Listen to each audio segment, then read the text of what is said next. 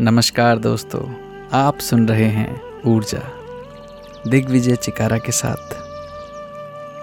कैसे मिजाज हैं आप सबके?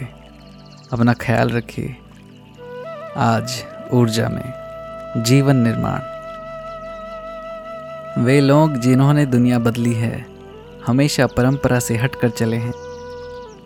एक बड़ा प्रश्न है कि हम सब, जब किसी महान आदमी या किसी महानता से प्रेरित होते हैं तो फिर स्वयं को महान क्यों नहीं बना सकते? एक प्रश्न स्वयं से पूछिए कि आप अपने साथ अच्छी चीज़ें घटित होने की संभावनाओं को कैसे और क्यों रोक रहे हैं? किस्मत तो हर इंसान के दरवाजे खटखटाती है, लेकिन वह आपके पास तभी आएगी जब आप दरवाज़ा खोलकर उसे अंदर आने देंगे। भगवान बुद्ध ने कहा है कि पुण्य करने में जल्दी करो। कहीं ऐसा ना हो कि आप पुण्य का विश्वास ही खो दें। भगवान महावीर ने कहा है कि सोए मन की ऊर्जा में कमी आती है। उसका उपयोग नहीं होता। इसलिए सोने से जागना ज़रूरी है। यहाँ सोए से जागने के कुछ तरीके हो सकते हैं, जैसे अपनी ज़िंदगी के किसी भाग्यशाली या स्वर्णिम अवसर को याद करें।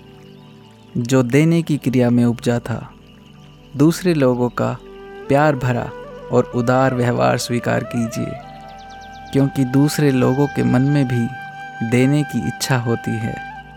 जिस तरह देने में सुख है, उसी तरह लेने में भी सुख की मानसिकता को विकसित कीजिए, क्योंकि किस्मत बनाने के लिए आपको ग्रहणशील और सहज स्वभाव होने की ज़रूरत है। इसके अलावा जब कोई आपकी तारीफ़ करे तो आप उसे शुक्रिया कहने से भी इनकार ना करें। दूसरे लोगों की तारीफ़ कीजिए, किसी मित्र के लिए फूल ले जाइए, अपने मित्रों को शुभकामनाएँ दीजिए। अगर आप किसी बड़े पद पर हैं तो आप अपने साथ काम करने वाले लोगों की अच्छाइयों को और अच्छे कार्यों को देखकर धन्यवाद कीजिए और उस कार्य का उन्हें श्रेय दीजिए। जीवन निर्माण की शुरुआत ऐसे ही छोटे छोटे उपकर्मों से हो सकती है। ललित गर्ग।